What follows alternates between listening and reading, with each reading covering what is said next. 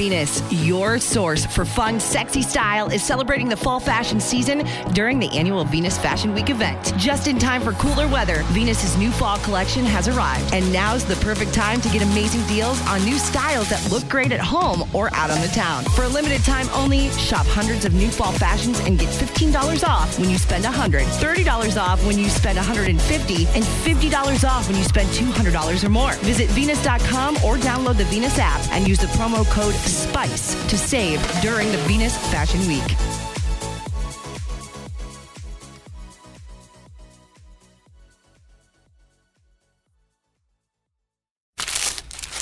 For all you foodies out there, I'm unwrapping a McDonald's steak, egg, and cheese bagel.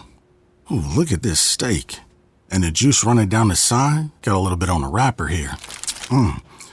And then the fluffy egg and real cheese folded over the side looking just so good. Mmm. Grilled onions and a butter bagel too. Thumbs up for McDonald's steak, egg, and cheese bagel for breakfast. Love it. Mmm. Ba ba ba ba. I participate in McDonald's.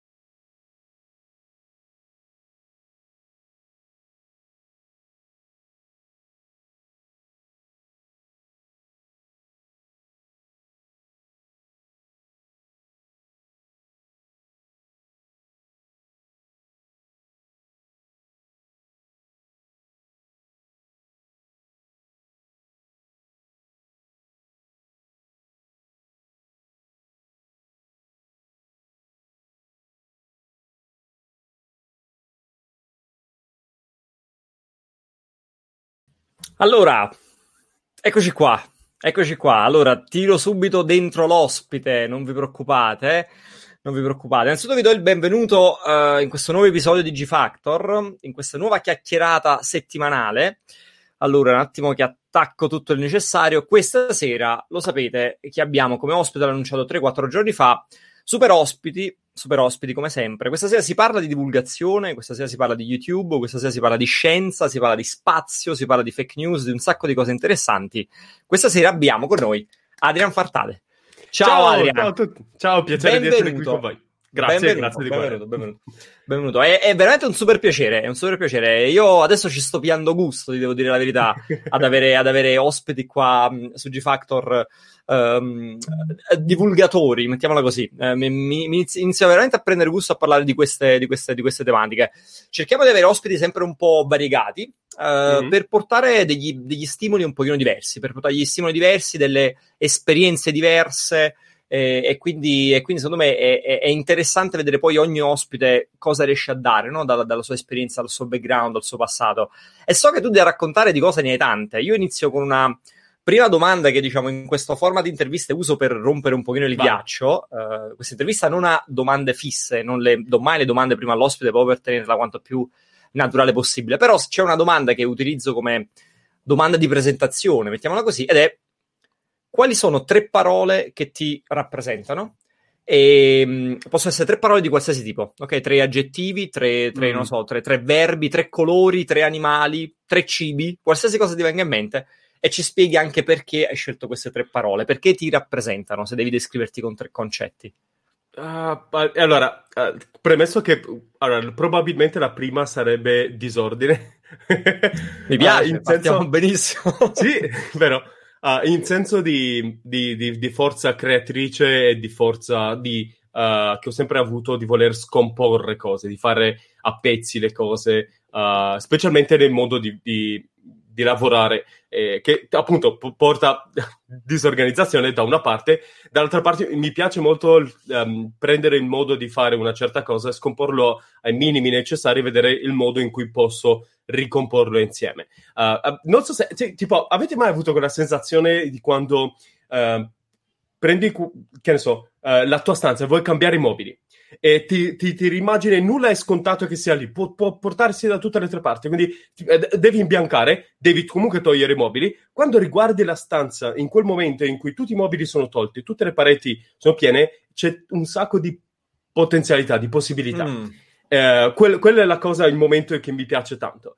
Eh, l'altra faccia della medaglia è ovviamente che ehm, eh, poi c'è la, è un, una cosa difficile da fare e c'è sempre la possibilità che quello a cui arrivi non ti sia, non sia soddisfacente allo stesso modo. Quindi, vabbè, insomma, c'è mm. di sicuro uh, cioè, il pro, pro e contro. Uh, mi piace molto della medaglia, se, se, se vogliamo, sì. della, della, questione. Okay. Mi piace molto però lavorare con altri, da questo punto di vista mi aiuta molto perché magari io uh, posso essere uh, quello più incline a trovare modi di mettere in modo nuovo insieme le cose o che ne so, tipo nel fare, nel né fare uno spettacolo, né fare divulgazione, né scrivere un libro. Tipo, nell'ultimo libro, per esempio, che ho scritto, mi sono in- inventato personaggi immaginari con cui litigare durante la scrittura del libro.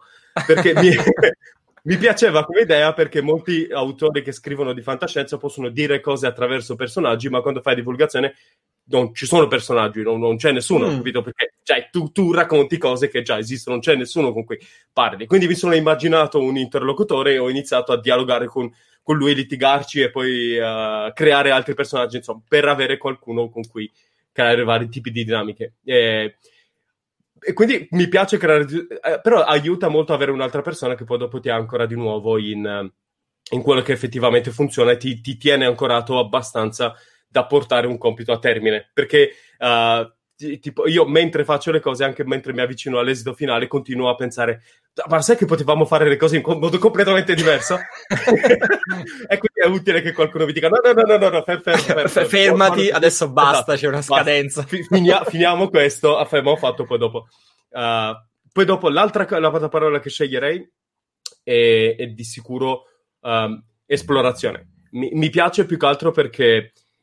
È, quando, quando, per esempio mi ritrovo ad avere un um, voto di creatività eh, mm. e non so come andare avanti con un progetto creativo, la, la, cosa che per me funziona di più è se vado in un contesto completamente diverso uh, e mh, mm, esploro nuovi tipi di sensazioni e emozioni che possono scaturire da quello. Quindi, per esempio, quando stavo scrivendo il primo libro mi è successo questa, di essere bloccato e ho preso e sono andato in Sardegna.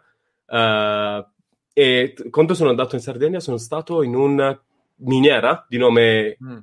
Cioè, come si chiama? Carbonia. Uh, ed, ed, è pazzesca perché è, è una roba rimasta dal, dall'età industriale dell'Italia, una miniera che scende per centinaia di metri sottoterra wow. con ancora tutti i macchinari. Perché è, è, davvero, se, se, non l'avete mai sentito parlare, meraviglioso. Perché quando l'hanno chiusa, l'hanno subito trasformata in museo. Sapevano già quando facevano la chiusura che volevano trasformarla in museo. Uh, per cui è uno dei pochi casi in cui non si è andato a recuperare trasformando il museo un, una roba vecchia, ma è stato fatto a to. Quindi eh, so, gli operai hanno lasciato lì gli ultimi giorni le loro cose e non le hanno pulite, le hanno esattamente lasciate mm-hmm. lì. E piccole cose del genere, no? quindi hanno salvaguardato tutto. E non c'entrava assolutamente niente con quello che scrivevo, però esporti a una cosa così completamente diversa, come essere in un cunicolo in una miniera a centinaia di metri sottoterra. Uh, è un'esperienza talmente disorientante che poi ti, ti, lascia, ti fa provare emozioni nuove e quelle cose lì poi le, mi porto a casa e sono quelle che poi mi, quando riprendo un nuovo materiale è come se fossero in un ambiente nuovo. È, non lo so, poi magari per ogni persona è diverso, però è un po' come, avete presente come uh, mangiare o fare una cena, che ne so, in un parco con gli amici ha una propria sensazione fisica diversa rispetto a mangiarla sì. a casa. Quindi, sì, sì, secondo me, il processo creativo che noi abbiamo dipende molto dal mix che c'è già. Quindi, quando tu vuoi uh, creare qualcosa di nuovo, mischi quello che già c'è in te. Aggiungi informazioni perché magari lo vuoi scrivere su delle informazioni, però si mischia con quello che c'è già. E quando ti senti bloccato, una delle cose che funziona di più è aggiungere nuovi ingredienti. Poi non hai idea di quello, quello che verrà fuori, quindi è molto, molto, molto bello.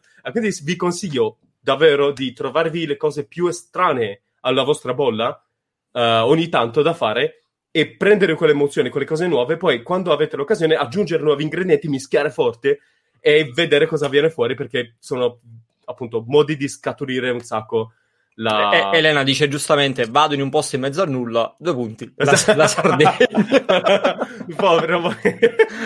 Guarda, sono rimasto molto sorpreso dai cliché riguardo alla Sardegna perché quando sono arrivato lì tutti parlavano di pecore e invece non riuscivo a vedere pecore, ma ho visto uh, fenicotteri, che era Mm. pieno di fenicotteri a Wow. Cagliari.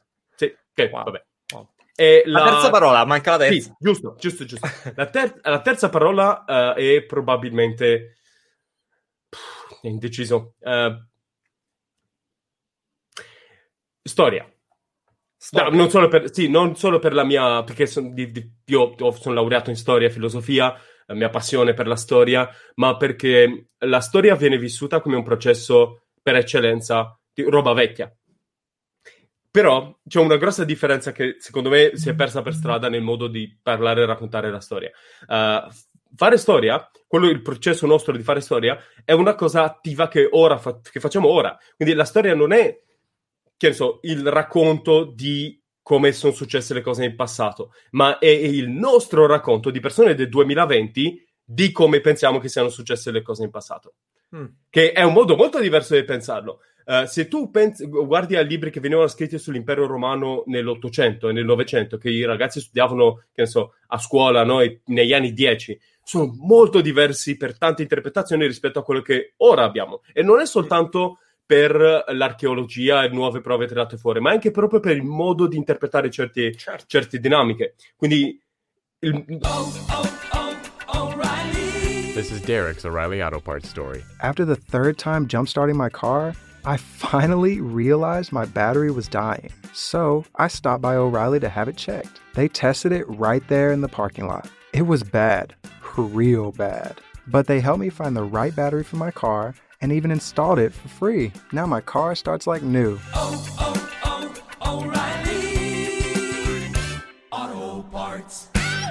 la storia non è mai fissa e basta, è una cosa che produciamo di continuo. Uh, ed è molto importante che sia così perché ora possiamo, per esempio, trovare nella storia lezioni che non, avev- non potevamo trovare prima, eh, perché ora stiamo guardando con occhi diversi. Pensa, per esempio, ora a uh, dopo che ci sono stati in filosofia molti momenti che ci hanno insegnato come funzionano le lotte e interazioni di potere tra soggetti che producono la storia, ora possiamo guardare indietro e vedere co- dinamiche che non erano Sono invisibili a noi. Certo. Cioè, persone, persone, per esempio, non bianche, a parte noi bianchi europei, non erano soggetti della storia, erano oggetti della storia. Venivano comprati, venivano venduti, ma non producevano attivamente per, secondo la nostra interpretazione storia, no? Quindi la storia noi la scrivevamo dal nostro punto di vista. Fine. Ora invece producono attivamente storia. Eh, Tantissimo. Uh, e guardate Black Lives Matter, no? Quindi il modo in cui noi ora leggiamo la storia dietro del segrazio- segregazionismo, della schiavitù, eccetera, eh, ma anche nel caso, in altri casi, come per esempio nel mio caso succede nel mio campo con la eh, ricerca spaziale, astronomica o la divulgazione, uh, il- cioè il modo di parlare di scienza, è, è molto forte questo effetto perché noti come la maggior parte dei divulgatori, per esempio, sono sempre stati uomini bianchi e neanche particolarmente giovani, se possibile. Uh, cioè, le voci che arri- arrivavano soltanto da, Certo. des- da, da- da un range molto, molto, Una molto piccolissima elite, chiaro. ristretto. Quindi per questo scegliere storia, perché è- è un- è- mi ha sempre caratterizzato questa cosa di cercare di rimettere mano a- attivamente al mio campo prima di tutto, ma anche alla memoria di quello che racconto, perché essendo io un veicolo per, eh, per l'informazione da una parte all'altra, no? cercando di arrivare al pubblico, ci tengo molto a cercare di arrivare con una lettura che possa eh, fare a pezzi, per ritornare alla prima parola che ho scelto, il passato e il modo di interpretare il mondo, che possa essere utile al di là di soltanto l'informazione. Bello. Allora eh, prendo proprio questo spunto per farti una domanda. Prima, però, Sì, c'è, c'è- c'è- devo mettere un, un commento a video perché c'è Andrea che dice un abbraccio stritoloso. Grazie. E io qui, e io qui vorrei capire dove è la virgola. E quindi è un abbraccio stritoloso Adrian oppure un abbraccio stritoloso, virgola Adrian. Andrea, non, Ah, non capito perché ab- abbastanza quello stritoloso stritoloso in maiuscolo che non ho capito se, se era rivolto a te. Ottima domanda. So- Ehm, sì, sì. E, e, eh, volevo chiederti, tu hai detto sei laureato in storia e filosofia. Sì. Ehm, tu probabilmente, almeno ai miei occhi, sei la, la perfetta, come dire, intersezione eh, tra il mondo scientifico e il mondo delle materie umanistiche. Poi non so se questa è una percezione che io ho dall'esterno oppure è veramente così. Um, intersezione che, che, che forse diciamo, negli ultimi tempi si era un po' persa per quanto mm. mi riguarda e, e, a volte viene anche vista in maniera un po', in maniera un po strana, che per me però ha un valore, ha un valore altissimo personalmente. Io, diciamo, Uh, e, e, il valore, per esempio, delle materie umanistiche io lo porto tantissimo anche in quello di cui mi occupo io, no? che è la parte più di, di business, di marketing, di comunicazione sì, sì. e così via. Avere quel tipo di basi. La, la, la, sono due domande in realtà dentro la domanda. La prima è come, come è avvenuto questo passaggio, ok, per arrivare poi a occuparti di, di scienza, di spazio e così via. E, e, l'altra domanda dentro la domanda invece è questa intersezione è un, è un superpotere. È un superpotere. Eh, allora, credo che sia sempre stato un po' presente che noi abbiamo cercato di inquadrare nella, da quando sono nate le accademie, eccetera, inquadrare i campi il più possibile perché ci piace l'ordine intorno al pensiero. Uh, mm. Ti faccio un esempio concreto, no? Perché almeno così rende l'idea. Storicamente uh, ci, abbiamo, ci, siamo molto affezionati ai premi Nobel. Mm. Però i premi Nobel sono una cosa molto ottocentesca, non sono di ora. Uh, cercano di cristallizzare in un singolo vincitore o pochi, pochi esseri umani quello che è stato poi dopo la, il progresso scientifico. Quindi il premio Nobel va a Marie Curie per la scoperta che ha fatto, il premio Nobel va certo. a Albert Einstein per la scoperta che ha fatto. Uh, ora sappiamo proprio in maniera molto dettagliata, quindi non è una cosa che dico io qui, c'è proprio un intero campo di, di ricerca su questo, di come funzionano le rivoluzioni scientifiche come funziona la scienza, è tutto l'ambito della filosofia della scienza che si occupa di sviscerare il modo in cui funziona la scienza, perché alla fine se vi chiedete che c'entra la filosofia, uh, la, il metodo scientifico si chiama metodo perché il metodo che sto sottolineando nell'aria vabbè metodo di formazione io, io ti ah. seguivo come se ci fosse una lavagna lì quindi ti, ti osservavo il, il, metodo scientifico metodo è una parola filosofica è un modo mm. di uh, la filosofia è argomentare no? È, beh, amore per la, per la, sapienza, però il cuore della filosofia sta nell'argomentare. nell'argomentare. E la, um, la, scienza è questo, è un'argomentazione intorno a un'ipotesi, per cercare di capire se è vero o no, mettendo le prove, varie cose, eccetera, tutto, tutto quello che c'è, ma di, alla base è, è, filosofia, proprio nel modo più puro distillato, uh, tipo mm. come se fosse nel mondo delle idee la scienza è l'equivalente della vodka. Mm. è proprio a gradazione altissima, è proprio il distillato di, di, di filosofia della natura. Best metafora uh, ever. che beh, non avevo neanche capito, vabbè. Uh, Però hai reso l'idea, hai reso l'idea. e, e, quindi in, in questo caso um, il, um, l'intersezione del mondo della scienza è sempre stato naturale, così che funzionava proprio perché c'era uno scambio continuo di idee, era molto permeabile un campo all'altro. E solo che quando poi lo raccontiamo queste cose, uh, c'è un ulteriore strato che non è quello del fare scienza, ma è quello appunto del come la celebriamo, come descriviamo noi. E la vedi, la vedi anche nelle piccole cose. Cioè, perché chiedete come mai, per esempio, negli anni Ottanta abbiamo avuto queste band enormi, che ora sembrano esserci niente che arriva a quei livelli. I Queen, uh, i Led Zeppelin prima di loro, i um, Jimi Hendrix, personalità gigantesche. Ora, quale, se chiede al pubblico di ora, quali sono i Queen della nostra generazione? Ognuno ti potrebbe dire, ah, io ho una band preferita. Ci sono band che ora che riempiono stadi anche molto più grandi di quello che facevano i Queen, ma non c'è, non c'è questa sensazione in noi di qualcuno che è arrivato a quel livello. Uh, e, e, questo è perché noi, nel modo in cui raccontiamo ora, dopo che è successo, idealizziamo e cristallizziamo le cose in una, in una storia certo. che ci piace. E quindi con i Nobel è successo quello. Uh, e, quindi, e succede spesso questa idea, cioè si ripropone spesso e un problema che vedi con i Nobel è che poi passano gli anni, più i vincitori non sono una o due o tre, sono sempre più grossi come team. Mm. Perché non, funziona, non, funzionava neanche allora così, ma non riusciamo più a condensare tutto nel nostro racconto di una sola persona, perché il modo di raccontarci ora è diverso. Così come ora non c'è più il racconto di una sola band che domina, perché c'è Spotify, ci sono st- servizi di streaming e capiamo che i generi possono essere molteplici, che le persone possono avere tantissimi gusti e quindi non c'è solo la rivista che può permettersi di avere una diffusione di una sola band così a livello di marketing. Non voglio, non parlo di, del tuo campo, promesso. Um, però de- nel mondo della scienza questo effetto si vede molto. Per cui io sono una delle intersezioni, però immaginatevi il mondo della scienza più come un ecosistema. Okay? Non è tanto se tu pensi a un ecosistema in cui hai il lupo, uh, il coniglio, le, le, le, piante, tutto quanto è interconnesso insieme, non diresti che quindi il, la funzione dell'ecosistema è il coniglio e basta. Perché se togli una cosa può collassarti tutto certo. quanto. Nel mondo della scienza è così, non c'è una singola scienza che può essere separata dall'altra, perché se tu togli il coniglio dall'ecosistema, c'è, c'hai, sei un gatto a casa che caga di più, però con Puffy più che si spaventa di più. In quel contesto è fondamentale che, si, che pensiamo a tutto quanto le scienze come un sistema di scambi di idee di continuo. E guarda, tra l'altro questa cosa è fortissima perché se guardi indietro nel tempo, uh, il modo di descrivere uh, si lega spesso alle tecnologie, per cui se vedi il modo di descrizione delle, delle cose nell'Ottocento erano alberi, era tutto un albero eh, mm. era, perché erano in contrasto alle idee precedenti che erano una scala. Era un modo graduale per andare da un punto A a un punto B.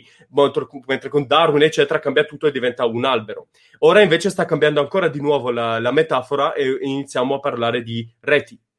Uh, perché sono, è legato al nuovo modo di pensare ora. Grazie a internet, grazie a tutte le cose. Quindi le nostre metafore ora per raccontare come funziona la scienza sono ecosistemi di cose, ma anche digitalmente quando parliamo di, del web, lo raccontiamo con un ecosistema.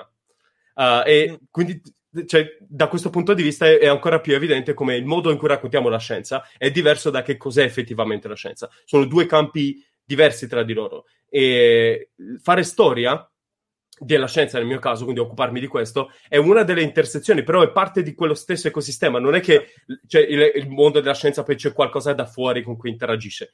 È il mondo delle, delle, idee, che lo so che detta così sembra la cosa più vaga del mondo, però nel, mo- nel nostro mondo di, di, di, noi umani, intendo, di andare avanti con la conoscenza, le, i vari... Introducing touch-free payments from PayPal, a safe way for your customers to pay.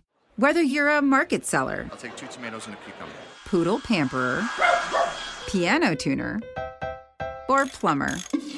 Signing up to accept touch free payments for your business is easy. Simply download the PayPal app and display your own unique QR code for your customers to scan. Touch free QR code payments. No seller fees until 2021, not applicable to PayPal here transactions. Other fees may apply. Shop safe with PayPal. Modi in cui abbiamo ad approcciarci alle problemi, ai problemi non sono separati tra di loro, perché una cosa influenza l'altra di continuo.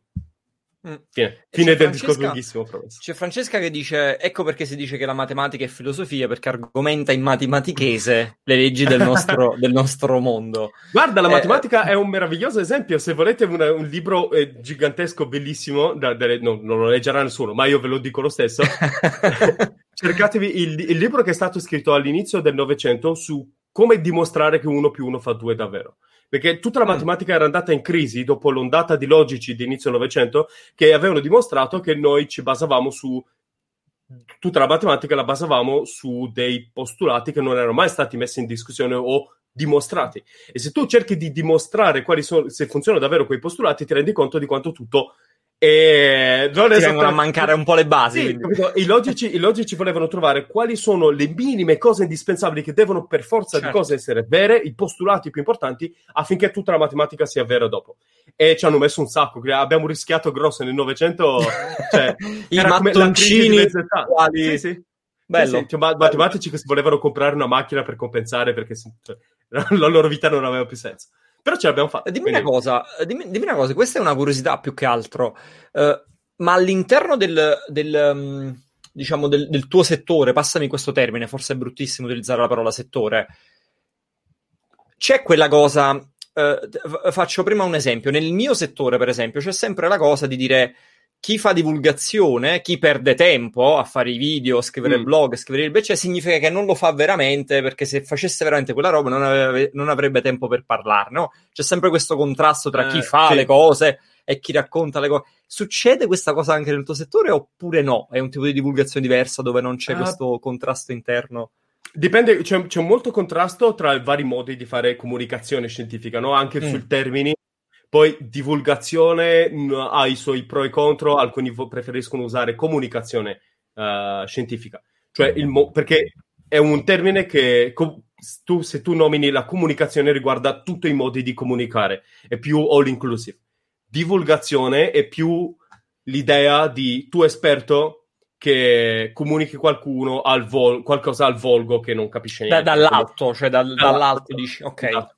Comunicazione da un'idea diversa, per cui ci sono, c'è una transizione da questo punto di vista del modo in cui mh, si nomina il, il lavoro e all'interno comunicazione racchiude tanti spiriti diversi che possono essere uh, quello del giornalismo scientifico eh, mm. che è diverso da quello che faccio io certo. perché io parlo al pubblico senza cioè non faccio non è giornalismo il mio no e, certo. però queste cose sono interdipendenti, quindi magari hai divulgatori che si basano sul lavoro del giornalista e quindi non capisci dove finisce un lavoro, dove inizia un altro, uh, chi è che ha fatto il lavoro. Quindi ci sono, ci sono, molti contrasti da questo punto di vista. Ora, io sono un ibrido strano perché essendo storico, poi dopo spesso per uh, occuparmi dei miei video vado e mi cerco le fonti da solo, quindi faccio un, un botto di, di, ricerche perché poi finisco per fare video improbabili su cose cui non sono interessa di 30-50 anni fa. Quindi, ora, in questo momento, sto facendo ricerche per un futuro video in cui racconterò come c'è stato un incendio in Unione Sovietica, nell'Unione Sovietica sotto un pozzo di gas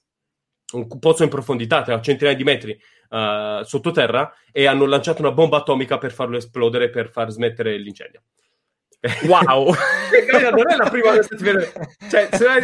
Capo, senti, abbiamo un ti, problema ti, perché ti, un ti cerchi degli argomenti super mazza. Hai capito? È, è, però è difficile perché ci sono poche cose, quindi al momento sto traducendo dal cirillico prima in alfabeto latino, così posso poi prendere la, le cose in alfabeto latino e tradurle perché non ho un dizionario dal cirillico, non so il cirillico, quindi... No, no, cioè, cos'è così? Uh, wow. Che un giornalista normalmente magari se si deve occupare della più recente comunicazione che ha fatto la NASA riguardo a nuova missione, è molto più sciallo al riguardo. Certo. Quindi sono sicuramente atteggiamenti molto diversi. Poi parlo anch'io delle novità, però sono, è più il contorno. Le cose che amo di più fare sono appunto storie certo. vecchie, dimenticate. Virginia ci chiede il titolo del libro perché forse non l'hai detto più. Mi ah, sfuggito, vero, o, l'hai, sì. o, l'hai, detto, o l'hai detto. Forse non, non l'hai detto so, per paura che so. nessuno lo leggesse. Lei vuole leggerlo. Come si chiama il scritto, libro? Ho scritto tre libri. Il più recente si chiama Come acchiappare un asteroide. E ho raccontato tutta la storia di come abbiamo scoperto asteroidi e comete, come mai sono fatti così, come mai le comete hanno le code, come funzionano. Uh, e però più che altro ho raccontato il modo in cui abbiamo scoperto le cose che sappiamo e eh, anche tutta la storia che c'è stata dietro di varie missioni che abbiamo fatto e poi in ultima parte il modo in cui uh, siamo, ci pe- pensiamo di andare poi a prendere le risorse da lì per, cos- per, poterci espandere il sistema solare. Cosa succede se qualcuno va su un asteroide e dice questo è il mio impero, da ora in poi questa è la mia nazione, il mio posto, fine, nessuno può dirmi altrimenti. Che facciamo? È, è, legalmente suo? Puoi andare a prenderti un pezzo della Luna? O, quindi ho sviscerato mm. un po' la parte legale su queste dinamiche, su come siamo, a che punto siamo ora.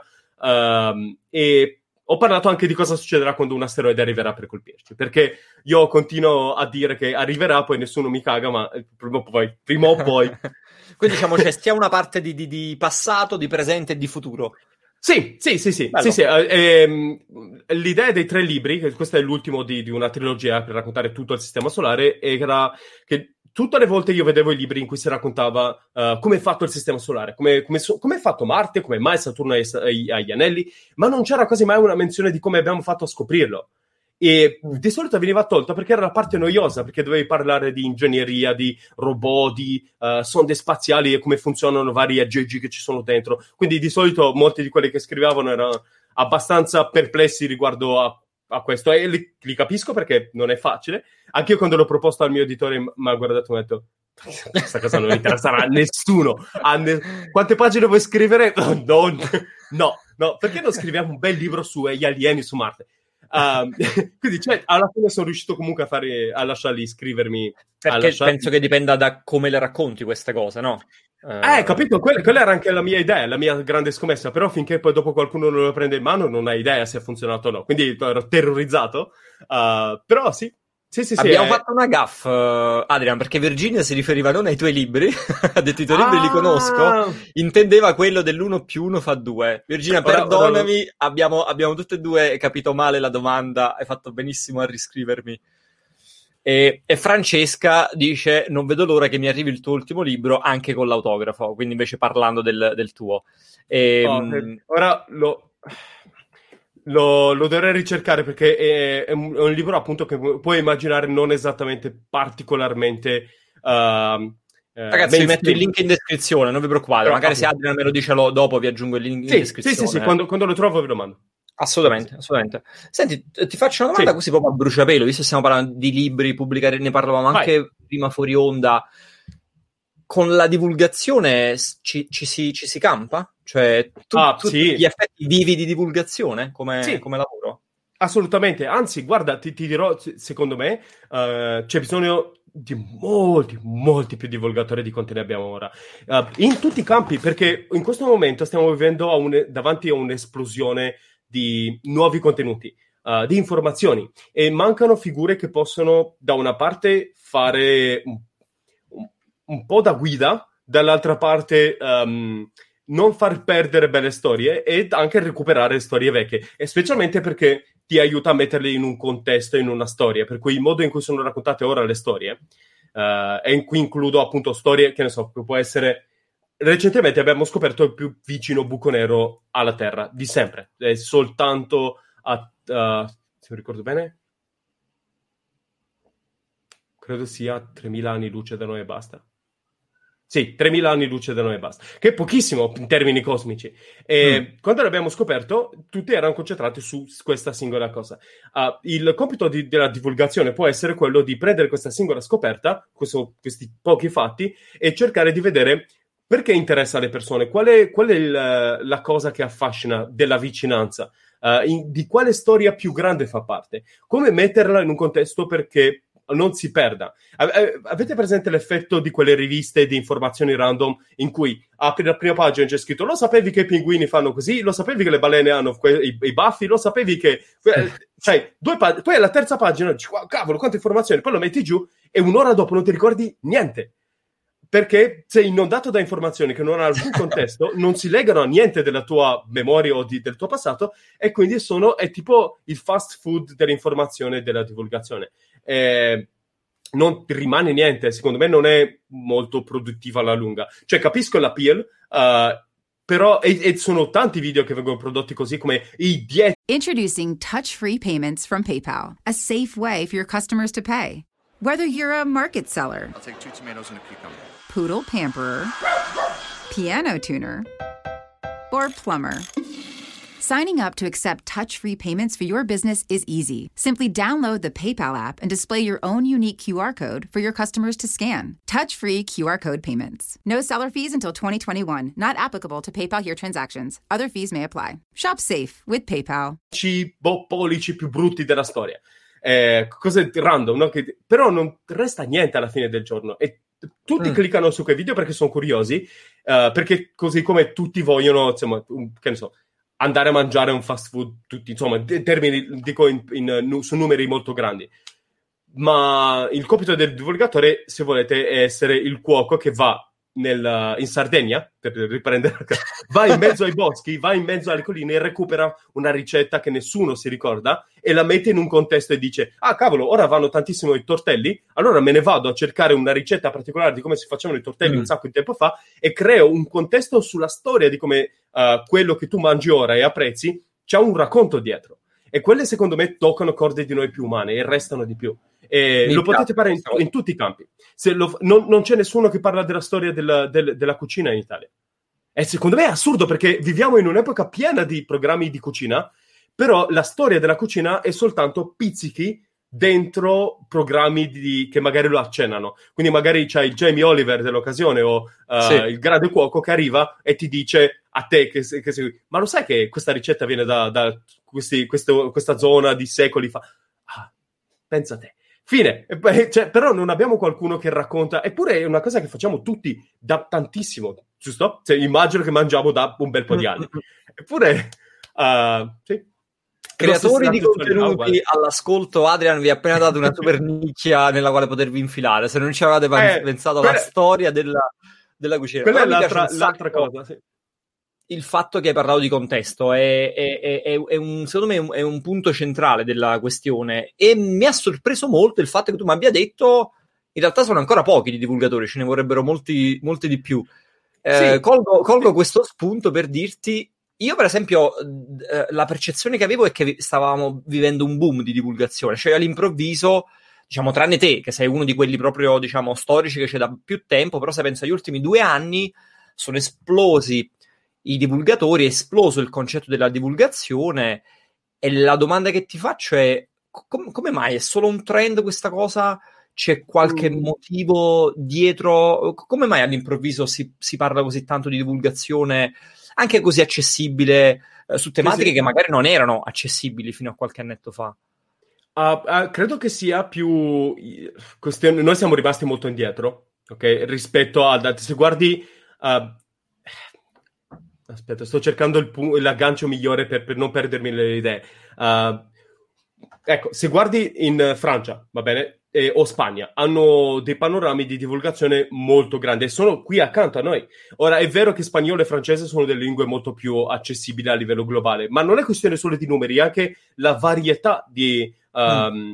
di, di canali. E se guardi il modo in cui sono sbocciati e cresciuti, noti una differenza grossa con l'Italia cioè che in, questi, in, molti di questi creator sono sempre stati da, da, subito presi sul serio da musei, da istituzioni, da biblioteche, da chi faceva già questo lavoro. L'ecosistema. Invece, mm. Sì, invece in Italia il mondo della comunicazione e della scienza è stato molto rigido all'arrivo di divulgatori nuovi e quando si è visto nella possibilità di espandersi sul web, non è che ha, ha, ha pensato, ehi, dovremmo anche noi lanciarci in questa nuova... No, no, no, no, no, resistenza al massimo per Dio se ancora ci sono musei che non hanno nemmeno una pagina social, che per eh, me so. è, è, assurdo. Uh, e cioè, di che stiamo parlando? Perché se, tu, se io, youtuber o divulgatore in generale, devo andare a un museo e, di, e dirgli lavoriamo insieme. E dall'altra parte vengo visto come, uh, che ne so, il, eh, il ragazzino che in, fa cose incomprensibili nel suo mondo uh, e che diminuisce la sacralità del museo, in qualche modo lede a quell'importanza sacra imposs- impossibile da raggiungere uh, del museo, all- allora cioè, stiamo parlando di niente, quindi è difficile sfondare questo muro. Um, e credo che aziende che possono investire in settori come quello di YouTube, che possono permetterti poi dopo di fare sponsorizzazione, eccetera, lavorare, quindi effettivamente vivere di questo, um, quelle aziende sono poco interessate perché non vedono um, che questi canali sono in qualche modo né presi particolarmente sul serio né particolarmente grandi. Però non è sempre questione di numeri e basta, è proprio di riconoscimenti, perché molte aziende sono tranqu- felicissime di uh, pa- pagare per essere, che ne so, su un giornale locale. Vero. Oppure una TV locale che ha una tiratura minuscola rispetto anche a un canale Vero. piccolo, medio di YouTube. Vero. Però lo fanno perché c'è la, la, la, mentalità dell'autorità. In questo paese sì. l'idea dell'autorevolezza è una roba che proprio fa parte degli sì. ingranaggi fondamentali. Sì. E io me ne sono accorto sulla mia pelle perché finché facevo video era un conto su YouTube, era um, sospetto. Ma quando sono andato a fare il, um, un programma in tv chiamato um, C'è Spazio, in TV 2000, dove era organizzato dall'Agenzia Spaziale Europea quella, insieme a quella italiana, e avevano proposto a varie TV di fare questa cosa, non ha funzionato, alla fine sono finiti su TV 2000 e io ero uno dei, dei uh, ospiti fissi che in tutte le puntate avevo un mio segmento. Oh, dopo che sono stato in TV... Autorevolezza cioè, al massimo. Cap- capito? La gente mi diceva, cavolo, tu sei quello, sei stato in TV, prego, no, vel, allora Vero. facciamo una cosa insieme. E, e, e, guardi i numeri e pensi, ma, eh, cioè, è stato meno di quello che faccio di solito. Eh, ma non, non importa, non importa perché importa, specialmente, figurati, in, in, alcune parti d'Italia, specialmente se sono stato su TV 2000, dove di solito parlano di religione e tutt'altro, hanno visto, ah, ma tu hai, hai visto Vescovi? sì, vabbè. cioè, e, e, quindi niente, è stato appunto, è, faticoso farlo in Italia. Credo che ora però sia cambiato molto questo meccanismo e quindi ho visto la domanda, scusa, non so perdo il filo. È, è il momento fantastico per iniziare perché uh, stanno cambiando così rapidamente le dinamiche che um, aziende giovani sponsorizzano contenuti di, online e su, è un effetto domino. E quindi credo che questo momento sia quel momento in cui tutte le aziende iniziano a accorgersi che c'è il- l'ecosistema di internet in cui possono investire. E, però se ne accorgono che mancano molti contenuti e quindi molti di quelli che, molte nicchie non saranno scoperte a lungo. Per cui se avete un'idea, se c'è qualcosa che vi piace, ora è il momento di iniziare perché non, res- non non rimarrà così per sempre. Perché qualcuno a un certo punto là fuori, una notte, durante la tempesta, in uno studio della Rai eh, o di, di qualche altra TV, penserà, ma noi abbiamo un sacco di camere. E abbiamo un sacco di gente che lavorerebbe per noi anche a- su due spicci e un aperitivo. Ma se ne prendiamo qualcuno e facciamo un canale, cioè la gente si fa i video su YouTube con i cellulari, noi con tutta questa strumentazione, sai che possiamo fare? E inizieranno a fare canali su YouTube. E, e- e sarà una concorrenza molto diversa rispetto a quella che abbiamo ora. E negli Stati Uniti si vede con canali grossi come Vice o come eh, finanziato, per esempio, con il sostegno di HBO. Che hanno Quindi- un taglio super professionale nei Eh, contenuti. capito? Quando arriva HBO e ti, ci facciamo un canale Certo. insieme su YouTube è molto diverso. certo. Guarda, io mi ero fatto invece un mega pippone tutto mio, che Mm. c'era una qualche forma di relazione tra la piaga delle fake news da un lato e allora, come dire, persone che si sentivano eh, in dovere, si sentivano spinte per dire no, no, aspetta un attimo, allora devo dire anche la mia portando, ma capito, la, la qualità, portando l'informazione. no, forse questa cosa è solo nella, nella mia testa, non c'è nessuna No, no. relazione tra il boom della, della divulgazione. Credo, credo che, come in molti casi, non c'è solo una sola risposta. Poi io, capito, non, po- non posso parlare a nome di tutta la... Non ho, non ho idea di Certo, come... certo, certo. se- ho, ho la mia opinione di quello che io ho vissuto dal- dalla mia prospettiva lavorando in questo campo. Um, però dal- dalla mia prospettiva ho visto che tanti canali sono iniziati proprio sull'onda del queste cose sono sbagliate, ora dopo la terza volta che ti scrivi un commento lunghissimo, un papiro, ti scocci e dici faccio un video e basta. E, ed è, cioè, empatizzo molto perché quando i, i, mh, no, ora parlo di cose che probabilmente quasi nessuno ricorderà, ma quando YouTube era ancora a una risoluzione così bassa che vedevi i pixel ne- sul naso e il volto delle persone, e quando c'erano le stelline a posto dei mi piace, e c'er- c'erano anche le risposte dirette ai video. Eh, me ne ricordo i Questo- video di risposta. Sono una cosa che ora manderei. eh, Io pagherei oro per se YouTube mette- mettesse tipo soltanto per un mese, un solo mese, un solo per mese, poi tolgo te, boh, il, mio, il, mio, il mio desiderio segreto, sogno erotico. Per vedere come sarebbe YouTube per un mese se tornassero di nuovo i video di risposta. Che tu hai tipo 2 milioni di iscritti, fai un video e arriva una persona random e fa un video di risposta e si vede subito sotto il tuo. Ma subito e non puoi fare niente, non puoi toglierlo, rimane lì e non puoi ignorarlo perché tu puoi dire, fare un video in cui dici "Secondo- la mia posizione è questa, poi arriva uno che nel titolo proprio scrive uh, Tizio ha detto una cazzata e, e ti mordi le mani. Quindi era, era il World Wild West, tutti litigavano con tutti.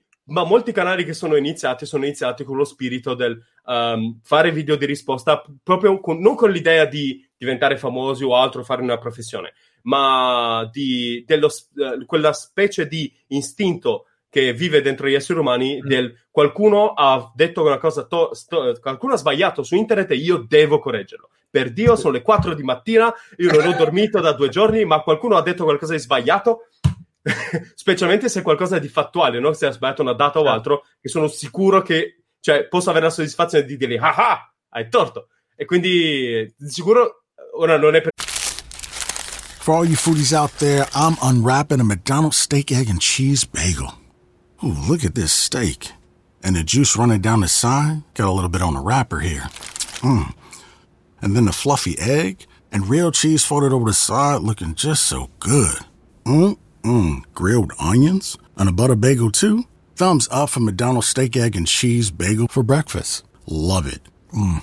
Ba ba ba ba. I participate in McDonald's. sminuire quelli che hanno lottato contro le fake news. Ma di sicuro molti canali sono iniziati sull'ondata del, uh, del, del fatto che su internet hanno successo questi video. E se tu fai un video in cui dici smonto o uh, smonto completamente, uh, che ne so, il, questo complotto, hai molte più views.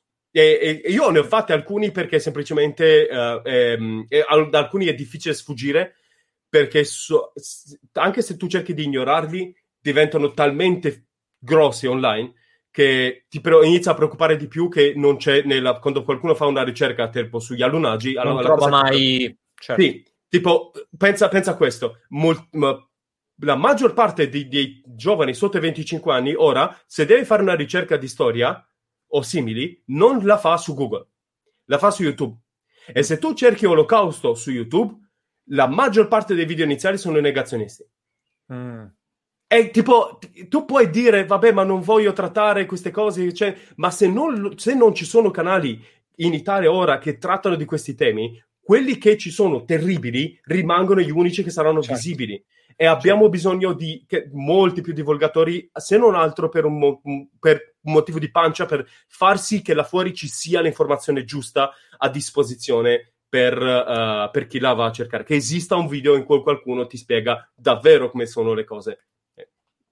Alessandro dice questa cosa è stata una meravigliosa scoperta. Eh, Ah. Alessandro, non so se a a cosa ti riferisci nello specifico, immagino la cosa che stiamo dicendo adesso e, e concordo, concordo con te. Ehm, rimanendo un attimino sulla questione delle fake news, io ricordo, tu hai detto una espressione bellissima quando mh, sei andato mh, ospite da Shai al suo podcast. Oh, Eh, Diverse sì. espressioni belle hai utilizzato in quell'occasione. Te lo dico. A me quella della fiaccola rimarrà per sempre impressa, Oh. ma non voglio chiederti di quella, voglio chiederti tu dicesti una parafraso, però dicesti una cosa tipo le fake news a- allontanano le persone, rovinano i rapporti. Mi ricordo che facesti questo, questo paragone. Eh, Mm. in che senso? Perché eh, dici le fake news proprio come, come- come genere umano, come, come relazioni umane, le fake news vanno ad intaccare questi rapporti, ad allentare queste relazioni? Se, allora, perché l'appeal delle, delle fake news è che molti, secondo me, poi si concentrano ancora solo su uno degli aspetti della, de- della comunicazione è che non fanno leva sulla verità. Non è tanto questione di come un, se quel fatto è vero o meno, ma come ti fa sentire. Quindi Mm. molti, anche se hanno un sospetto che quell'informazione sia falsa, continueranno a crederci perché li fa sentire meglio li fa sentire parte di una storia che sotto sotto si lega bene all'idea che si sono già fatti. Uh, anche nelle piccole cose, no? Quindi trovi persone che pensano, vabbè, ma si sa che tutti i politici sono ladri. Quindi se ti arriva una fake news in cui dicono, uh, che ne so, tal politico ha fatto sta porcata, ha rubato sti soldi, anche se poi dopo qualcuno ti arriva e ti dice, no, guarda che è falsa, quella notizia è falsa, a te ti rimane un po' la sensazione di dire, sì, vabbè, ma tanto si sa che poi fanno sempre così, quindi preferisci sotto sotto pensare che sia vero, anche se razionalmente sai che non è vero, ti te l'hanno detto che non è vero. Uh, questo effetto in piccolo è presente in tante piccole cose che quotidianamente, quotidianamente facciamo e penso che sia parte di come noi funzioniamo come esseri umani a livello sociale, poi non è il mio campo, quindi ci sono persone che studiano sociologia queste cose molto meglio di quanto potrei fare io. Però quello che vedo nella mia pratica di continuo è che a volte um, per quanto riguarda le fake news è più importante cercare di tr- capire come mai quella persona che hai davanti vuole a tutti i costi credere in quello. Cosa, cosa gli dà? A quale comunità lo fa appartenere? Quali sono i valori a cui si appiccica la notizia? Eh, perché probabilmente c'è qualcosa di più di fondo um, che, che, che, non funziona. Uh, io avevo fatto, non mi ricordo se l'avevo fatto con Shai, ma avevo fatto questo esempio forse in un'altra occasione, vai, perché l'ho vissuto con um, persone che erano convinte che uh, ci fossero alieni su Marte. E mm. si ritrovavano tra di loro parlando di UFO, di varie cose, speculazioni, di complotti del genere. E um, una volta uh, sono andato a loro perché normalmente penserei, vabbè, so, sono false, sono cazzate queste cose, non ci sono piramidi sulla Marte, non c'è niente. Uh, però se tu se, non, se vai e lo dici semplicemente, non te ne accorgi del cosa significa per loro. E per me è stato illuminante perché mi sono accorto che per loro erano tutte persone che non avevano um, grosse amicizie in, fuori da quel gruppo. E quello certo. era il loro l'unico gruppo. E se tu arrivi con il bulldozer e gli demolisci la cosa che li unisce, certo. ovvio che ti, certo, era qualcosa di molto più forte. Allora, cosa ho fatto? Lo, uh, sono andato a parlare con un gruppo di astrofili. E io ho detto calma ragazza, tranquilla, eccetera, faccio una serata insieme in cui ho portato queste persone solo a vedere Marte con il telescopio. Poi, poi convinti che ci sono alieni, quello non era uh, topic di discussione, quindi hanno ev- evitato l'argomento. Era più soltanto il guarda, vuoi, vuoi vedere Marte? Cioè, a prescindere da quello che pensi che ci sia sopra, si vede nel cielo che è un puntino rosso, guarda come si vede però dal telescopio. E poi guarda come si vede Giove, guarda come Saturno. Uh, e dopo un paio di incontri così, loro spontaneamente si sono incuriositi e hanno detto: Ma come funziona questa cosa? Ma quindi, ma tipo, Saturno come mai è fatto così? Hanno iniziato a fare domande, non hanno mai affrontato il tema che era quello che è direttamente quello caldo no, certo. per loro. piano piano hanno iniziato a fare amicizia e si sono sentiti accettati, hanno pensato se io lascio queste cose dietro di me, i complotti, eccetera, che creo, non sono da solo, ho qualcos'altro con cui sostituirle. Mm. Non, non, mi sento abbandonato, faccio parte di una nuova storia, no? Questa uh, è bellissima, quindi... questa e per questo è difficile da fare online perché non sai mai con, con, chi stai parlando. È facile andare, come dicevo, alle 4 di notte e dire tu non capisci niente, ora ti spiego perché. Ma, e l'altra persona ti risponde dicendo no, non voglio sentire ragioni, io sono mm. convinto di questa cosa.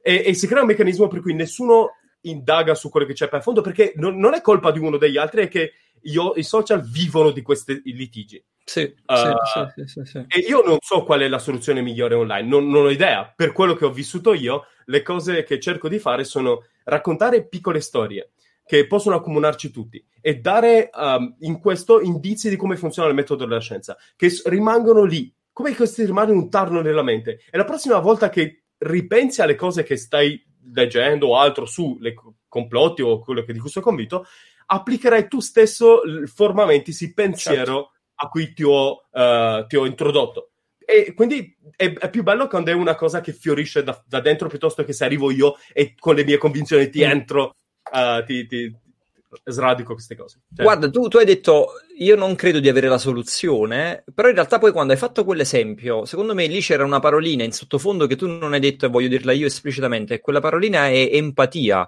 Ah, perché ah, sì. quel tipo di percorso che tu hai fatto con loro, e quella era una bella dimostrazione di empatia, che, che, è la cosa che invece viene a mancare nel momento in cui invece vuoi contrastare in maniera aggressiva. Ah, stupido coglione, adesso ti spiego io perché sono lo scienziato. No, anche portare un messaggio giusto, ma portarlo in, in maniera aggressiva. Quindi, secondo me, là la, la questione dell'empatia non è, non è da poco.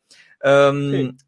Prendo una domanda di Luca, ma prima però c'è Alessandro che ha aggiunto un pezzetto a quello di sì. prima, che ci ha detto questa cosa meravigliosa. Mi riferisco oltre alle cose di cui state parlando a voi.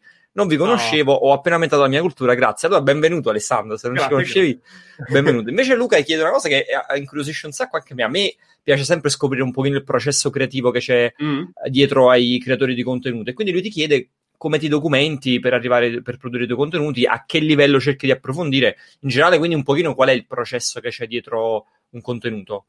Uh, allora, se è un contenuto di una notizia recente, quindi p- per esempio ora, uh, ieri è venuto fuori l'annuncio riguardo alla scoperta di un segnale di onde gravitazionali provenienti da una collisione contro un buco nero di qualcosa che non sappiamo ancora che cos'è.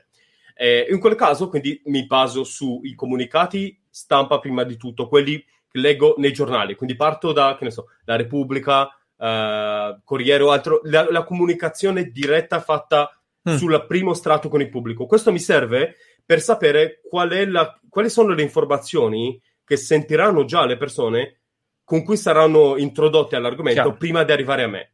Perché voglio essere sicuro che, che ne so, se nella comunicazione di giornali, eccetera, o della TV ci sono uh, delle, dei fraintendimenti o delle, so, delle cose che secondo me sono state semplificate e raccontate un po' male, no, non per criticare i giornalisti, eccetera, però certo. a volte, a volte nel, nel, cercare di eh, accorciare contenuti, eccetera, capita no, di non rendere idea perfettamente di quello. E, e, cerco di accorgermi dalle domande che le persone fanno di quali potrebbero essere i buchi in quella ra- narrazione.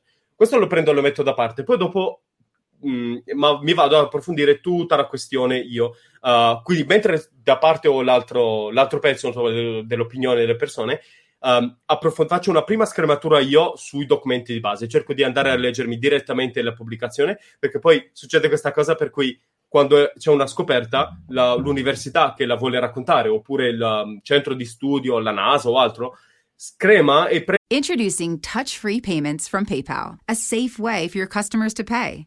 Whether you're a market seller, I'll take two tomatoes and a cucumber, poodle pamperer, piano tuner, or plumber. Signing up to accept touch free payments for your business is easy. Simply download the PayPal app and display your own unique QR code for your customers to scan. Touch free QR code payments. No seller fees until 2021, not applicable to PayPal here transactions. Other fees may apply. Shop safe with PayPal. Prende alcuni punti più importanti che ritiene importanti e ti propone quelli.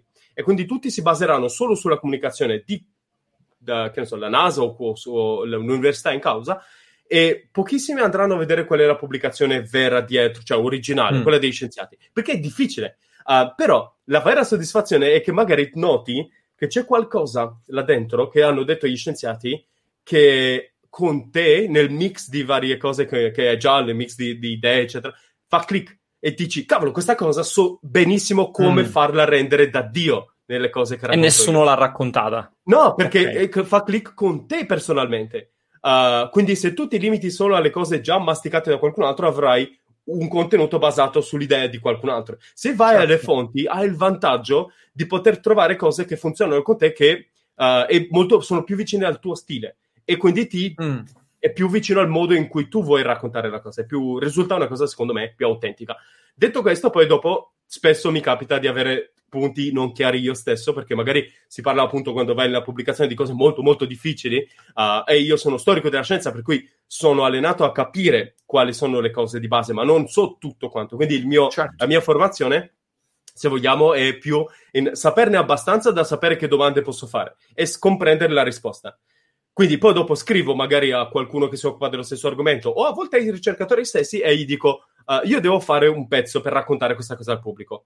Uh, se lo racconto in questo modo è giusto o è sbagliato? Oppure questa cosa lo, lo vorrei, uh, non l'ho capita. E secondo te, se non la racconto, uh, si, si, perde il senso mm. o mi consigli un'altra cosa in cui modo di raccontarla? Più che altro per specialmente le cose più difficili, cerco di farlo per appunto per onestà verso il pubblico. Uh, richiede più tempo, quindi a volte la fregatura è che quando arrivo io con il mio video finale, ormai nessuno parla più di quella cosa. Però vale la pena, per me vale la pena. Questo è un tipo di video classico. L'altro più, te lo racconto molto più velocemente, semplicemente quando trovo una cosa o magari la notte mi, mi chiedo, chissà quando è stata tipo l'ultima volta che qualcuno ha fatto esplodere una bomba in acqua. Oh, e vai a cercarlo. vai a cercarlo e c- cerchi e trovi cose. Più le, la, la, chiave per me è n- farmi le domande idiote, ma le più i- idiote possibili, tipo uh, quanto, quanto, può essere trasparente un, uh, un, vetro, oppure di che colore sono gli specchi. Eh, perché uh, su, sugli specchi, se tu li specchi uno specchio nell'altro, quando rimbalza la luce, perde una parte de- del, del, dello spettro di colore, no? E gli specchi in realtà sono verdi. Perché per, se tu guardi in, con due specchi, fai un giochino per cui guardi in fondo al tunnel dei riflessi, vedrai che l'immagine in finale è leggermente più verdastra.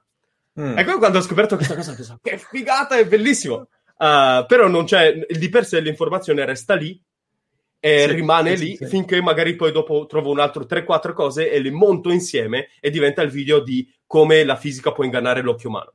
Sì, Metto, È così che nascono video magari un po' più lunghi in cui per te- tanto tempo mi sono messo a fare domande assurde. Guarda, mi hai dato uno spunto spettacolare perché io sono un grande fan delle domande. sono proprio appassionatissimo del tema delle domande. Mi piace sapere eh, quali sono le domande che, che muovono le persone che poi io seguo, le persone che ammiro. E quindi ti chiedo, sì. in quello che fai, proprio nella tua attività di divulgazione, nella tua attività di comunicazione, quali sono le domande che ti guidano? Cioè, tu hai delle domande che periodicamente fai a te stesso per capire se stai andando nella giusta direzione? Quali sono? Mm. Tipo, ora mi stavo chiedendo perché non sono fuori fuoco, perché credo sia per poca luce. Non so, dispiace.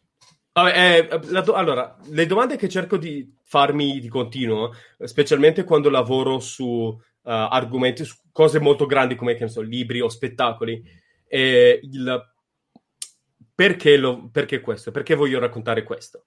E la prima domanda, la prima cosa in superficie sarà magari, che ne so, fare, boh, farò uno spettacolo sulle eh, future missioni per Marte perché ci tengo che le persone sappiano quali sono le future bis- missioni per Marte.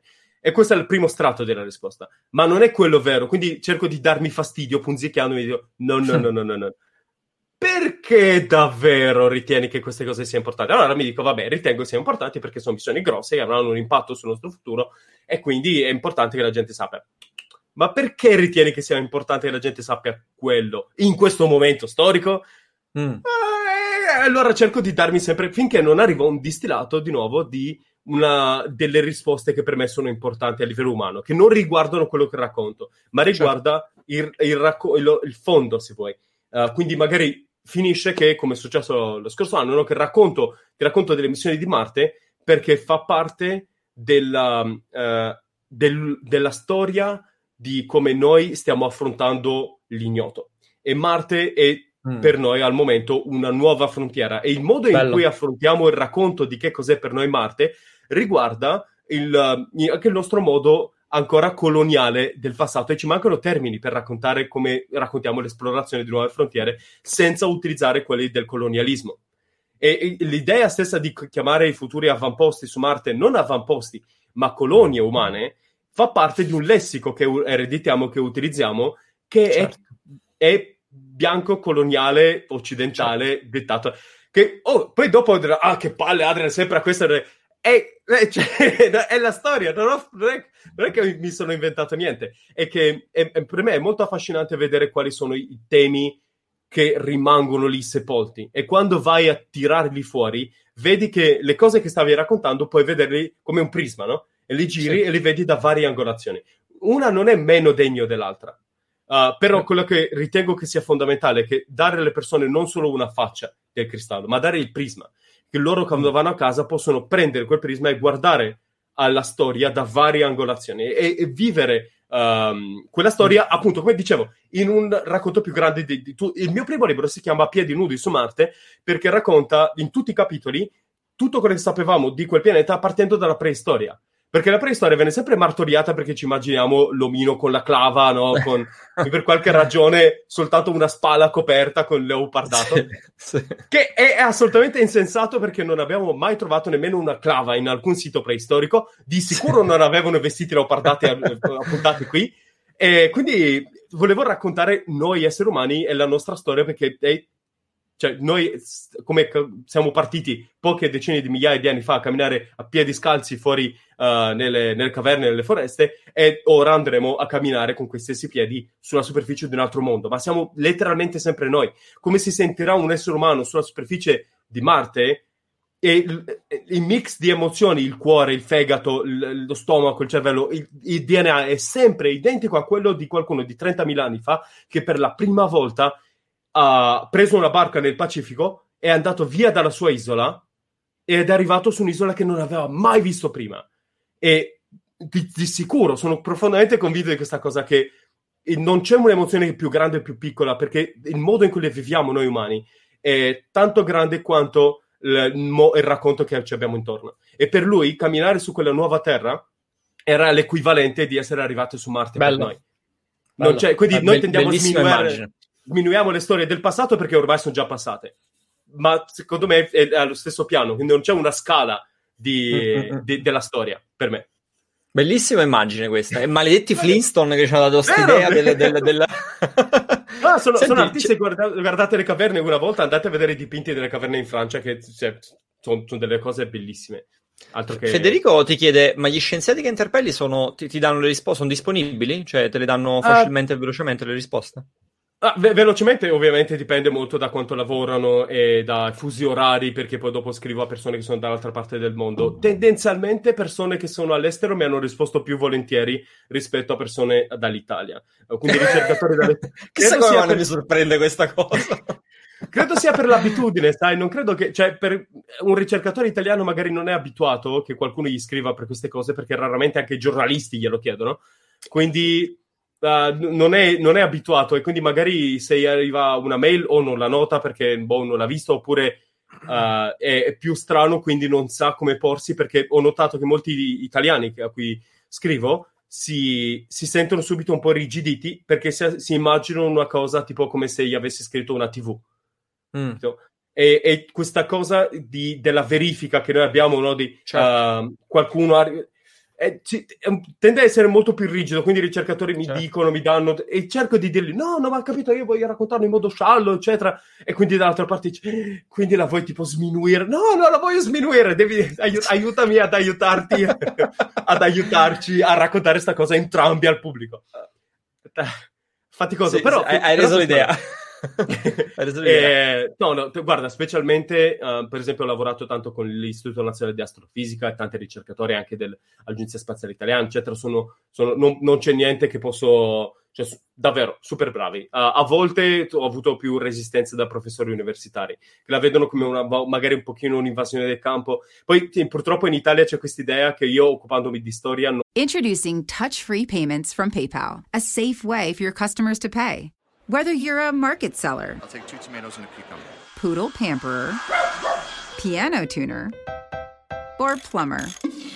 Signing up to accept touch free payments for your business is easy. Simply download the PayPal app and display your own unique QR code for your customers to scan. Touch free QR code payments. No seller fees until 2021, not applicable to PayPal here transactions. Other fees may apply. Shop safe with PayPal. mi occupo davvero di storia, infatti, di, scusa, di astronomia. Infatti, tutte le volte mi dicono: Ma te, se non sei laureato in, sto- in astronomia, perché parli di astronomia? E- Ah, ecco, È insopportabile questa cosa.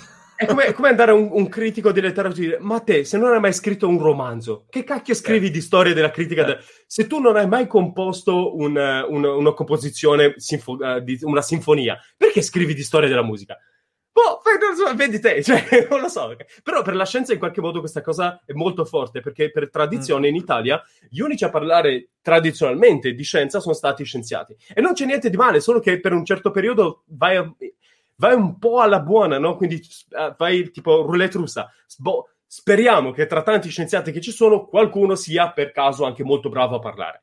E anche quando è molto bravo a parlare, se poi davvero si mette a popolarizzare la scienza e a parlare al pubblico, gli altri lo vedono come "Mm, traditore, eh, quindi stai, stai cercando di... no, cioè, tu non lavori abbastanza o altre cose. Quindi, se- siamo un po' indietro e secondo me molti più storici dovrebbero occuparsi di scienza e molti più scienziati dovrebbero lavorare insieme a storici. Cioè, eh, questa cosa, c'è- c'è- dovrebbe esserci amicizia. Solo che, e, e poi smetto, promesso, eh, viviamo in un paese dove ancora purtroppo non ci sono facoltà di storia della scienza dove uno si può lavorare in questo. Io sono laureato in storia e basta, storia e filosofia, perché non esiste una facoltà di storia della scienza. Ho dovuto mettere in pezzi insieme io. Eh, a volte ho visto scritto anche in giornali o altro, eh, laureato e specializzato in storia dell'esplorazione spaziale. Ma magari, purtroppo, cioè, eh, mi sono specializzato da me in storia dell'esplorazione spaziale.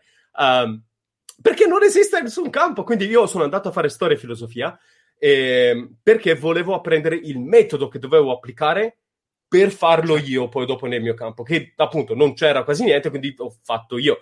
Uh, non ho inventato niente perché ci sono storici che si occupano di questi temi, ma non c'è una facoltà, quindi non potevo imparare da un posto. Mm. E, e quindi se la- l'Italia davvero fosse seria nel fare divulgazione su grosso, come, come spesso dicono i ministri, che c'è bisogno di comunicazione al pubblico, eh, investiamo in dottorati di ricerca che si occupano di fare storia della scienza e si occupano di andare a recuperare gli archivi, per esempio, di tanti ricercatori in Italia, dagli ospedali a centri di fisica. Sono eh, lavori per i primi vaccini al mondo sono stati fatti in alcuni eh, ehm, ospedali, per esempio a Bologna, e da- dati riguardo a quelli marciscono là fuori perché non ci sono dottorati che sono pagati per andare a mettere in salvo quei reperti. Quindi stiamo perdendo storia, come- non c'è una facoltà di storia dell'aviazione e infatti molti aerei li abbiamo persi per sempre perché ne- nessuno in Italia pensava che gli aerei erano cose da salvaguardare storicamente. Come ora nessuno pensa che le cose che lanciamo nello spazio siano in qualche modo reperti storici. Sì, aspettate un po' perché ora a Firenze sono arrivate milioni di persone, beh, prima della pandemia, a vedere l'anno scorso quando c'era il cinquecentenario di Leonardo da Vinci i suoi schizzi. Certo. Eh, eh, tra 500 anni vedranno i- eh, andranno ai musei a vedere i primi disegni e le prime cose di alcune, di- dello Sputnik, delle prime cose che abbiamo lanciato nello spazio. E se noi bruciamo queste cose e li perdiamo e non li trattiamo bene ora, ci stiamo Certo. bruciando praticamente Certo. milioni e milioni di tesori del, del futuro. Guarda, eh, all'inizio di questa chiacchierata ho detto che queste interviste servono fondamentalmente, sono degli stimoli, no? Per piantare dei semini. E Certo. eh, quindi questo messaggio di Alessandro mi fa molto piacere perché dici io No. sono un docente universitario e sono rimasto affascinato da Adrian. Questi Ah, grazie, sono i grazie. semini che io spero sempre di riuscire a piantare in ogni occasione. No, io sono, sono super lusingato perché tutte le volte che sono andato in università, anche dopo la laurea, sono continuato ad andare per vedere corsi, eh, rimanevo con sbalordito da, da quante informazioni c'erano e quanto professori in docenti universitari sarebbero bravissimi a cercare a poter lavorare, collaborare con musei, con enti per portare poi dopo fare comunicazione più in grande. E quindi secondo me eh, in- l'Italia ha un tesoro enorme, soltanto che per far succedere le cose servono reazioni. E per fare avere re- per, per reazioni devi mischiare le cose. E finché non creiamo il, um, il contesto giusto per far mischiare insieme i vari, vari talenti che abbiamo in Italia, eh, ognuno farà un lavoro meraviglioso per conto suo. Magari ora in questo momento c'è un docente, un professore magari di scuola o un, un- un docente universitario che sta facendo un lavoro pazzesco su digitale che si è trovato ora a dover raccontare ai propri studenti tutto, magari in questo modo, e sta facendo delle cose meravigliose. Però lui non lo può dire a nessuno. Non c'è una rete che può portare il know-how e le buone pratiche poi su scala più grande, e quindi si perderanno con lui o lei, insomma, moriranno in quel contesto e basta. E, e, e mi piange il cuore perché appunto abbiamo tanti talenti e poi dopo non abbiamo il contesto in cui possono diffondersi a macchia d'olio le buone pratiche che sviluppiamo. E in questa occasione mi viene in mente, c'è una bellissima espressione di una ricercatrice americana, Emily Wapnick, che dice l'innovazione nasce nelle intersezioni. Eh, ah, sì. Ed è di questo che tu stai parlando, no? È il valore di questo, di questo mix, di questo melting pot, di queste intersezioni è fondamentale. Eh, Guido dice grazie ragazzi davvero gli occhi a stellina quindi immagino oh. che abbia colpito tantissimo. Anche lui che tra l'altro Guido in un altro commento che prima non sono riuscito a prendere ha detto che sta per pubblicare un video su un tema molto vicino alle cose di cui ti occupi tu. Adrian ah, senti tu prima dicevi ce ne vorrebbero di più di divulgatori sì. e se eh, questa forse è, è, è super classe come domanda però te la faccio comunque. E se quindi un ragazzo oggi sta sta guardando questa intervista o la sta vedendo registrata tra qualche giorno e dice oh sai che mi ha convinto Adrian voglio lanciarmi anch'io. Co- cosa, co- cosa, gli consigli? Uh, come si parte? Quali, quali sono so, le, gli errori che tu hai fatto le cose che ti senti di dire a una persona che oggi vuole iniziare su YouTube con il podcast mm-hmm. col blog a parlare di questi temi Uh, allora, intanto sarebbe fantastico se oltre ai ragazzi ci fossero ragazze, perché purtroppo, come dicevo già, uh, veniamo da una lunga storia dove le voci femminili sono, sono, troppo poche e YouTube, tipo io sul canale ho 96% di pubblico maschile. E mm. questo è per il modo in cui è fatto YouTube, perché su Instagram, per esempio, non succede, su Facebook non succede, e che il pubblico su YouTube è molto maschile. Uh, le ragazze non è che non ci sono, però per come funziona l'algoritmo releg- sono relegate ad alcune nicchie. E, quindi sarebbe fantastico se ci fossero molte più ragazze, in tu- in, anche nel mondo della divulgazione, per esporre, uh, per avere una molteplicità di voci, anche perché il, l'insight, il modo in cui mm, mm, faranno attenzione a certi temi le ragazze sarà molto diverso rispetto a noi. Pubblico, certo. cioè, eh, non, è, non, è, perché ra- racconti le stesse cose, è, cambia proprio il modo in cui poni attenzione su certe dinamiche. Uh, detto questo, chiunque vuole approcciarsi alla divulgazione, la prima cosa che dovrebbe chiedersi, uh, secondo me, è il, qual è l'arte che gli piace di più. Perché gli mm. artisti, dalla, dalla, notte dei tempi, sono stati sono ancora quelli che hanno il pallino del cercare di comunicare alle persone, no? Quindi loro sono tipo l'equivalente di, del, degli Avengers nel, ognuno ha la sua specialità per parte della comunicazione. Quindi, davvero, cioè, se, se, vuoi comunicare, che ne so, dal punto di vista emotivo, boh, arriva qualcuno e ti dice guarda con la musica puoi arrivare a certi tipi di corde che altri tipi di uh, mezzi non ti permettono vuoi fare una cosa vuoi raccontare uh, lo spazio e puoi farlo tramite uh, esperienze visive puoi farlo tramite esperienze cioè, art- artistiche in tanti modi. Non significa che diminuisce l'informazione, significa che usi parti dei linguaggi artistici, artistiche, certo. artistici um, per creare intorno un, um, un involucro, appunto un racconto che funziona meglio per come funziona per, per te. Io ho fatto l'accademia di teatro, ho fatto la nuova accademia di teatro d'arte per anni e mi sono specializzato in eh, in teatro, appunto in narrazione, in monologhi, eccetera, perché era quello che volevo fare, mm-hmm. era l'arte che avevo scelto io. Uh, però, appunto, ci sono tanti canali all'estero che hanno utilizzato disegno, eh, disegnano, se ci fate caso, disegno, fanno tutte le illustrazioni grafiche mentre parlano, uh, oppure ci sono canali musicali.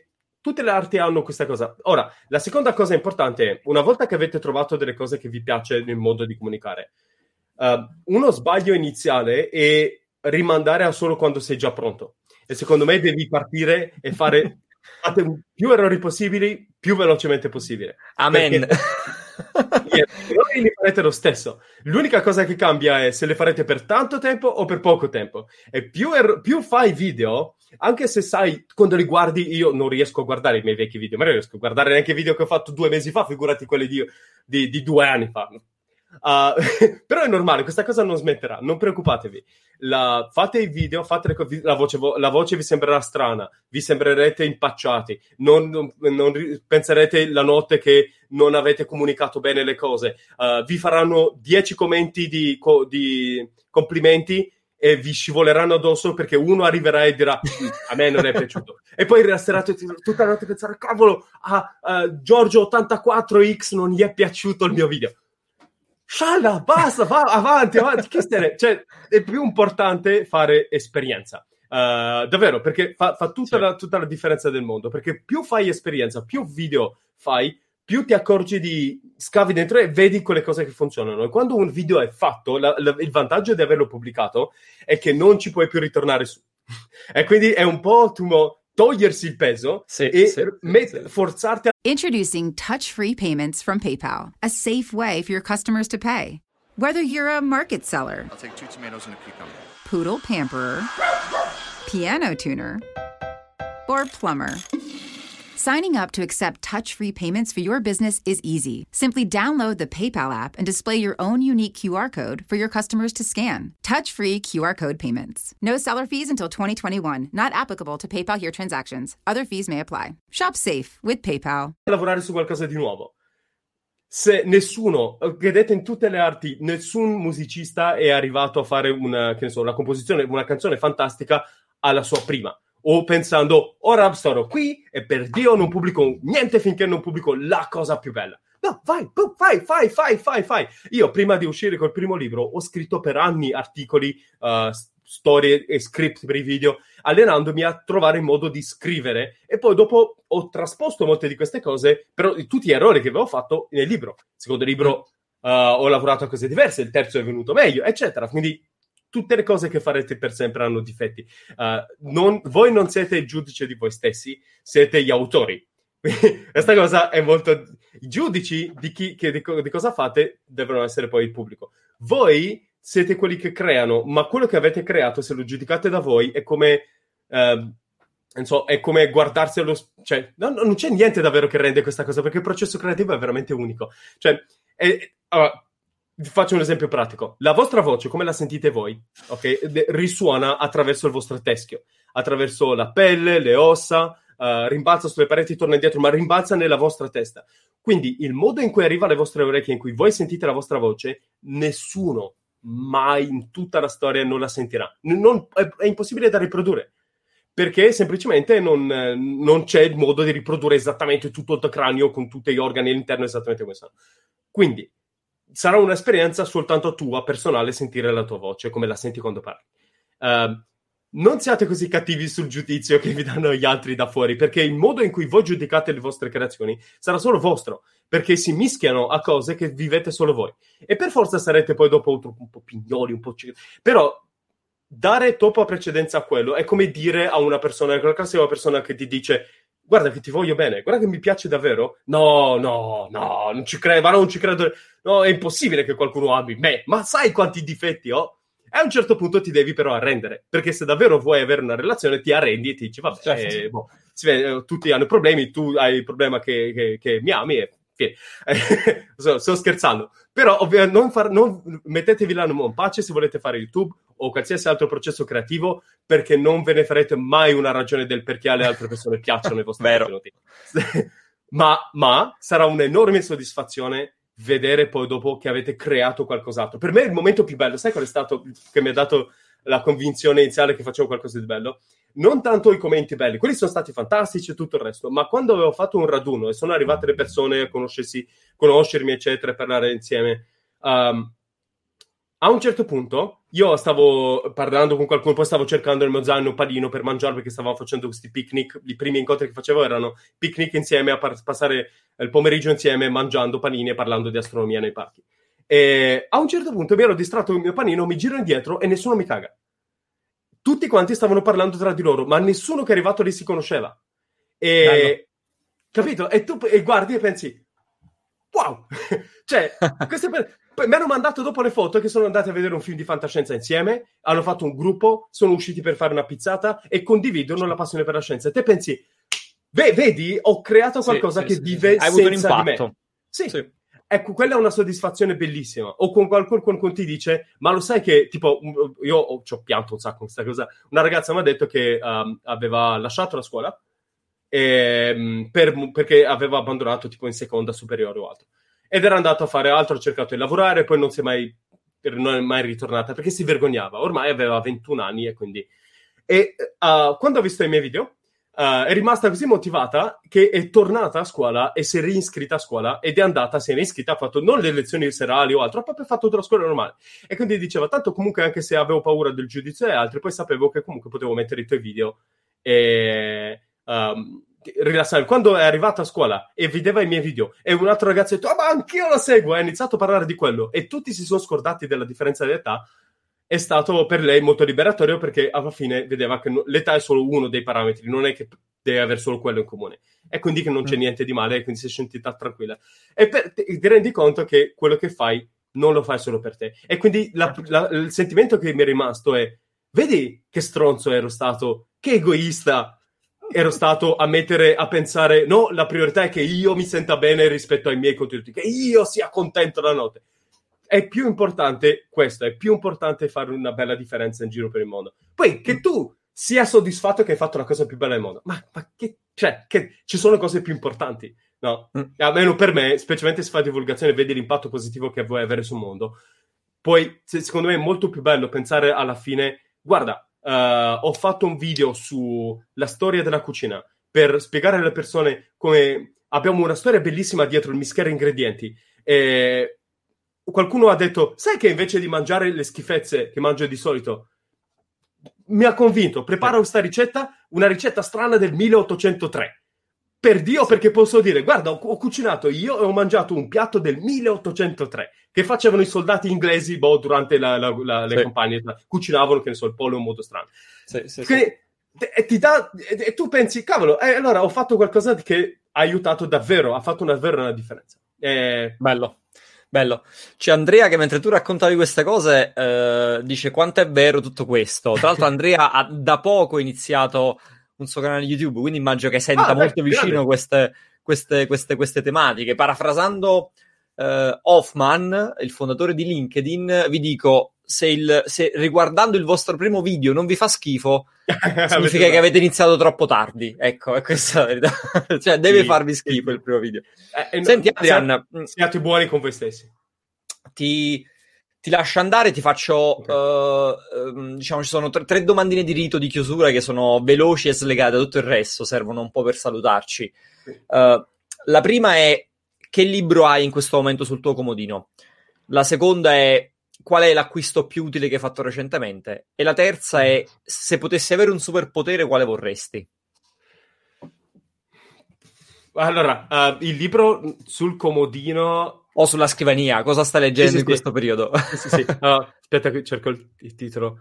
Uh, ah, no, eh, me lo sono ricordato. Sto eh, iniziando ora a leggere un libro che si chiama Born a Crime di Trevor Noah. Trevor Noah, se qualcuno l'ha sentito, era un comico di stand-up e eh, ora fa il Daily Show nei Stati Uniti su Comedy Central. Se cercate Trevor Noah lo trovate online. E, e lui è originario della Sudafrica e è figlio di due genitori, uno nero, uno bianco. E racconta Born a Crime, cioè nato un crimine, racconta di quando lui è nato durante l'apartheid e di come è cresciuto e vissuto in, in quel contesto. E racconta delle dinamiche di, uh, di relazione, di come si vive il razzismo, come viene interiorizzato, Mm. come, come certe idee possono diventare tue perché sono le idee che circolano, quindi al di là di... Cioè, quindi, per esempio, diceva anche uh, sua nonna no, che continuava a dire uh, tu devi, devi sempre, um, che ne so, tu essendo metà bianco, nessun altro ti deve picchiare. I tuoi genitori Mm. non, ti non ti possono, gli altri bambini non ti possono guardare in un certo modo eh, perché tu sei superiore. Ecco, Mm, se- mm, sono idee che eh, è, è incredibile perché ti, ti arrabbi e dici ma no, ma non è giusto.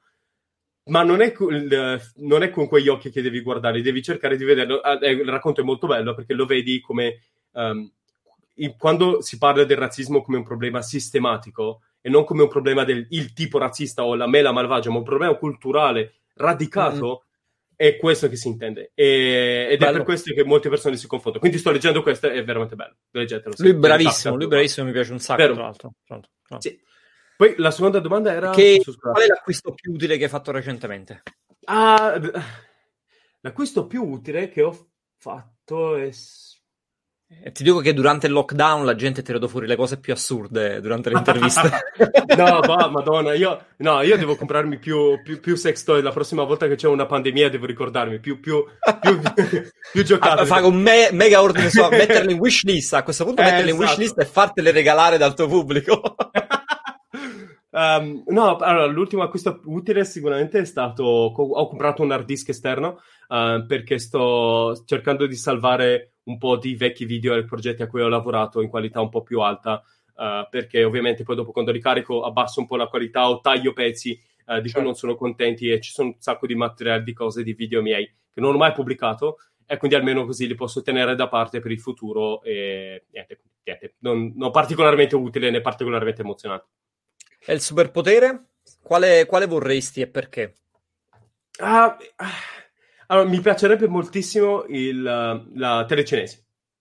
Mm. Cioè, ho- ne parlavo con, con, con un'amica di Kira e mi diceva che cioè, stavo parlando di, di, di vari superpoteri e lei mi diceva guarda che la telecinesi è fantastica perché puoi sia volare con la telecinesi perché tecnicamente ti spingi contro qualcosa quindi puoi volare puoi attirare gli oggetti verso di te e se espandiamo il concetto di quanto la telecinesi è far muovere cose intorno e metti che puoi muovere singoli neuroni e sinapsi nel- nelle menti delle persone puoi addirittura far cambiare idea alle persone Eh, sì, se vuoi espandere parecchio la definizione, secondo me È, è- è un telecinesi- coltellino svizzero dei superpoteri, frate. Sì, è, è un un hack di- alla mia domanda, perché così ti fa il superpotere che ti abilita Vero? tutti i superpoteri. Mio- guarda, se- però dei superpoteri ho sempre pensato che uh, se avessi il potere di Hulk sarei tutto il giorno a lanciare satelliti in giro per il sistema solare. sarebbe fantastico. perché- Mi piace concludere con questa scena nella mente. Assunto subito alla- all'agenzia spaziale. Bello, bello, bello. Adrian, grazie mille. Grazie, Grazie, grazie mille. eh, sei stato super, super gentilissimo. Ci ha dato un sacco di piacere spunti interessanti e, e- e- e anche dalle reazioni del pubblico e dalle domande credo che sia stato apprezzato tantissimo. Beh. Ti lascio andare, ci siamo fatti quasi un'ora e mezza di chiacchierate e grazie anche a chi è rimasto Sempre- fino alla fine con noi per tutto questo, questo tempo. Buona Nessun serata, ovviamente in bocca al lupo con il libro, in bocca al lupo con i tuoi progetti. Crepi, crepi, grazie di cuore. Un abbraccio a tutti voi. Let's go,